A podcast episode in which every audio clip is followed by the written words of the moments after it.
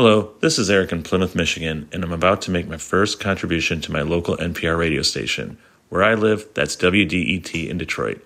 This podcast was recorded at 2:05 p.m. on Thursday, March 24th. Things may have changed by the time you hear it. All right, here's the show.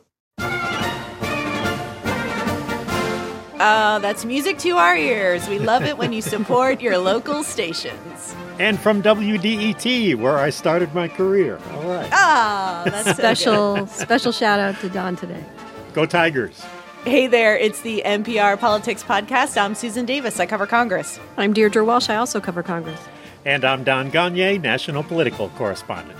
The midterm primary races are intensifying, and in Republican primaries, one of the big questions we're looking for answers to is this How much influence does former President Trump still have over candidates and voters? Don, you were just in Ohio. Um, I don't even know how many trips to Ohio this makes for you now. I imagine you're probably in the four digits at this Yes. point. It, it's only two in the last month, so Just wait. So you were there reporting on the Republican Senate primary. Uh, Trump has been a big focus for the candidates in this race. So talk us through who the top candidates are. There are really five top candidates. There's investment banker Mike Gibbons. He leads in the polls. Uh, then there's former state treasurer and Marine veteran Josh Mandel. Uh, J.D. Vance is in the race. He's the author of the best selling memoir Hillbilly Elegy. Also, former state Republican Party chair Jane Timken and state senator Matt Dolan. He's part of the family that owns the Cleveland Guardians, used to be the Indians baseball team. So those are the main candidates anyway.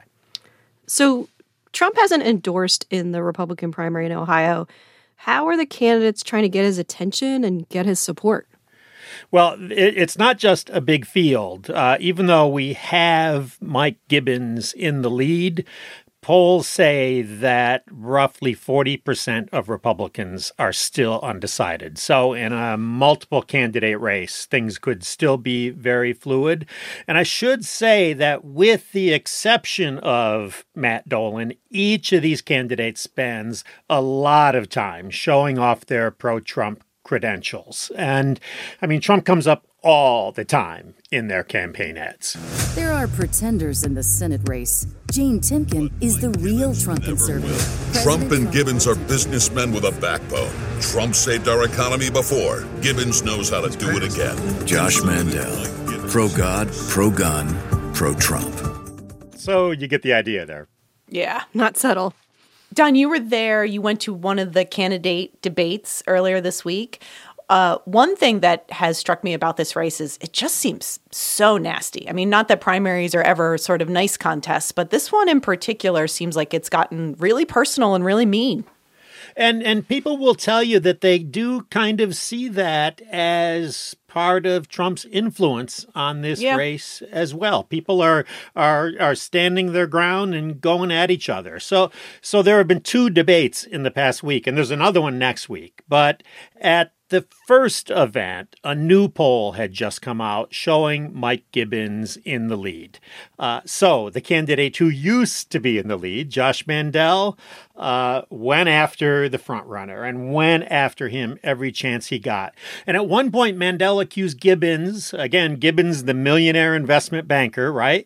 Uh, Mandel accused him of selling out Ohio jobs to China. And Gibbons pushed back hard. Next thing you know, these two guys are chest to chest, making mm. contact, nose to nose, screaming at each other for about a minute. Chinese petrol. Buying a second, Right, you may not let- understand this because you've I never understand been in it the pri- fully. no, you don't. I do. You've never been in the I private sector in your All right, entire gentlemen. life. I've worked, You don't Josh. know squat about Two tours in. Iraq. You Don't tell me know I haven't worked. Don't tell me I haven't worked. You, you don't know squat. And I will tell you, being in the room, it was tense and it was also really awkward. And I have not seen anything quite like it. And I've been covering these things for a while.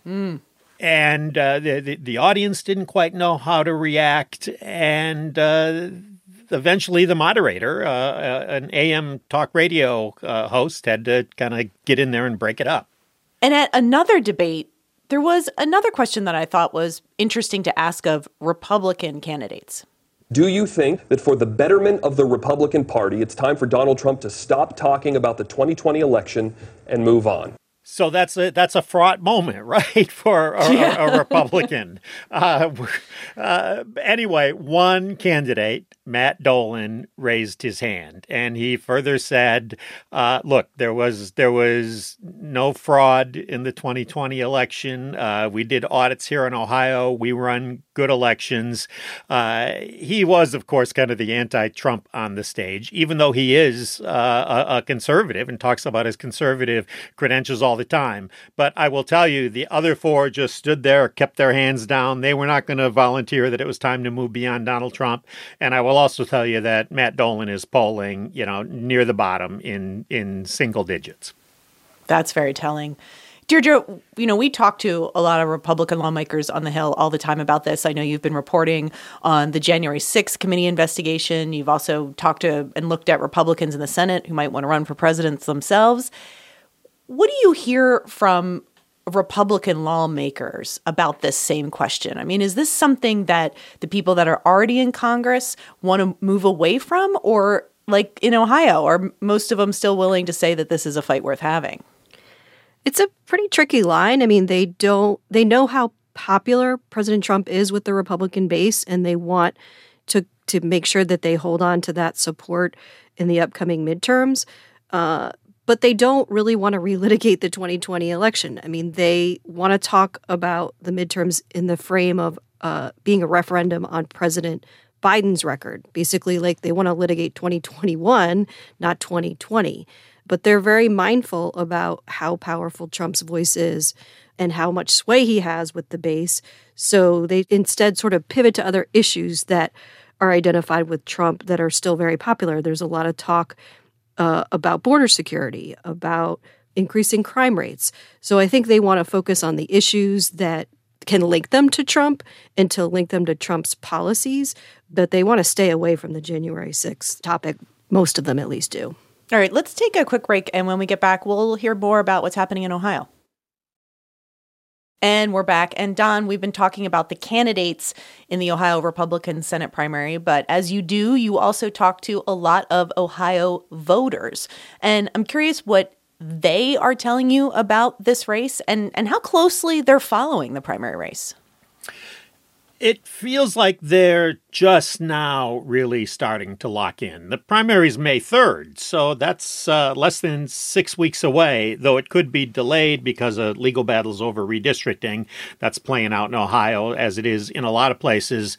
But I will tell you, Trump is very popular among Republicans in Ohio, and it is a bit of a task for them to try to sort out just who's who with so many candidates all claiming the mantle of Trump. I talked to an undecided voter after that first debate. Her name is Kathy Deal. Uh, she she works at her local church. She's undecided. She's Republican, but she she does not know which of these candidates she likes, and she really wishes Trump would help her out by endorsing somebody. Trump has not given an endorsement. No, yet. he's not. That would that would definitely seal it for sure. If he were to yes, endorse, it would seal it for um, you. Now I like Deirdre. That's really interesting to me because it's not really surprising that Trump's popular with the average Republican voter. I don't think any of us are surprised by that, but it does seem worth noting that Trump endorsed candidates in other races aren't necessarily a lock. They aren't. I mean, this week uh, in Alabama Mo Brooks, who's the Republican congressman from the state who's running for the Senate seat there, had his Trump endorsement rescinded by uh, former President Trump. He has been not doing so well in the polls in that Republican primary. And Trump put out a statement basically pulling back his endorsement of Brooks. Um, hmm. You know, in other states like Pennsylvania, the former president hasn't endorsed in a, another crowd, crowded Republican primary, sort of like in Ohio.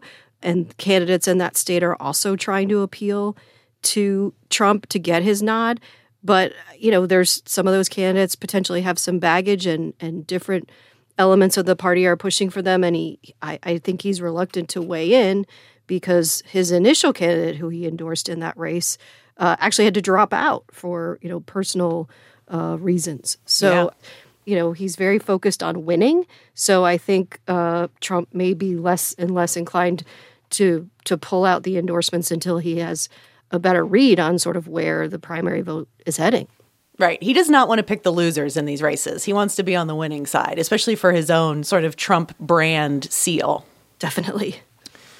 Also, when it comes to messaging in this election, I think we're seeing more and more from Republicans the kind of themes that they're going to want to focus on throughout this year into November. I, we saw it somewhat this week in the Supreme Court confirmation hearings for Biden nominee Ketanji Brown Jackson. Uh, it was a platform for several Republicans, some of them who may have presidential ambitions of their own, to sort of test out some of these messages. Deirdre, you've been sort of reporting on this. What were some of those messaging themes you saw in the hearing, and, and sort of why are they focusing on those? Well, as we've seen in the past, the Senate Judiciary Committee's uh, confirmation hearings for Supreme Court nominees are sort of a national event. Uh, a lot of people tune in from both the Republican base and the Democratic base, and, and they become sort of a place for would be presidential candidates to gain a lot of attention, uh, have a moment in the national spotlight. And, you know, there were three Democrats on the committee who ran for president in 2020. And there are at least five Republicans on the Senate Judiciary Committee now who might run for president in 2024. And many of them definitely took their time in the spotlight to focus on issues they think could give them some traction. And we heard a lot about cultural issues. We heard a lot about things like critical race theory, uh, a legal academic theory that a lot of people in the Republican base are very animated about.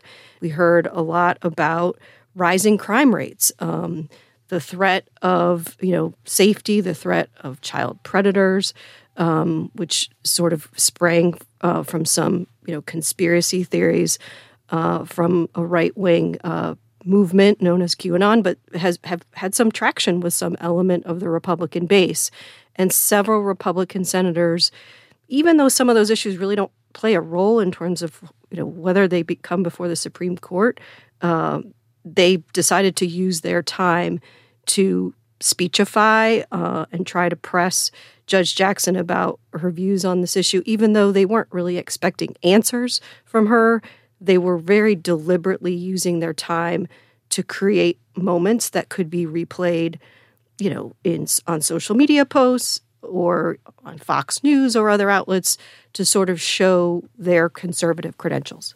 One of the things I think is interesting about this right now is that, you know, it's kind of conventional wisdom that in primaries, candidates can be pushed too far to the right or too far to the left if they're not careful and make them less palatable in a general election. But this time around, it seems like Republican candidates from the top to the bottom, from leadership on down, aren't as afraid of these cultural issues. They don't seem to fear that they could be more alienating in November in a bigger, broader general election. Uh, I'm, I'm not entirely sure where that is, but I would say that I just don't get the sense that other folks in the party are like, oh, we got to pull back on this. If anything, they seem to be going all in. I talked to one of the Republicans who got a lot of attention during this week's hearings, Missouri Republican Senator Josh Hawley. Uh, you know about the pushback he was getting from the White House and from others on the on the committee about his line of questioning focused on child pornography, uh, and he essentially said, you know, bring it on. So, if they want to dismiss parents' concerns about their children's safety and they want to dismiss concerns about crime as a conspiracy theory, take that argument to the polls they really do want to turn out the base, not just in the primary, but again in November. And in Ohio, uh, this is not the case in a place like Pennsylvania, but in Ohio, they've got a cushion. Uh, Donald Trump carried the state easily twice. So you watch these candidates, and it's clear they see very little risk that they're pushing it too far to the right in these primary debates. All right, let's leave it there for today. We'll be back in your feeds tomorrow with the weekly roundup. I'm Susan Davis. I cover Congress. I'm Deirdre Walsh. I also cover Congress. And I'm Don Gonyea, national political correspondent. And thanks for listening to the NPR Politics Podcast.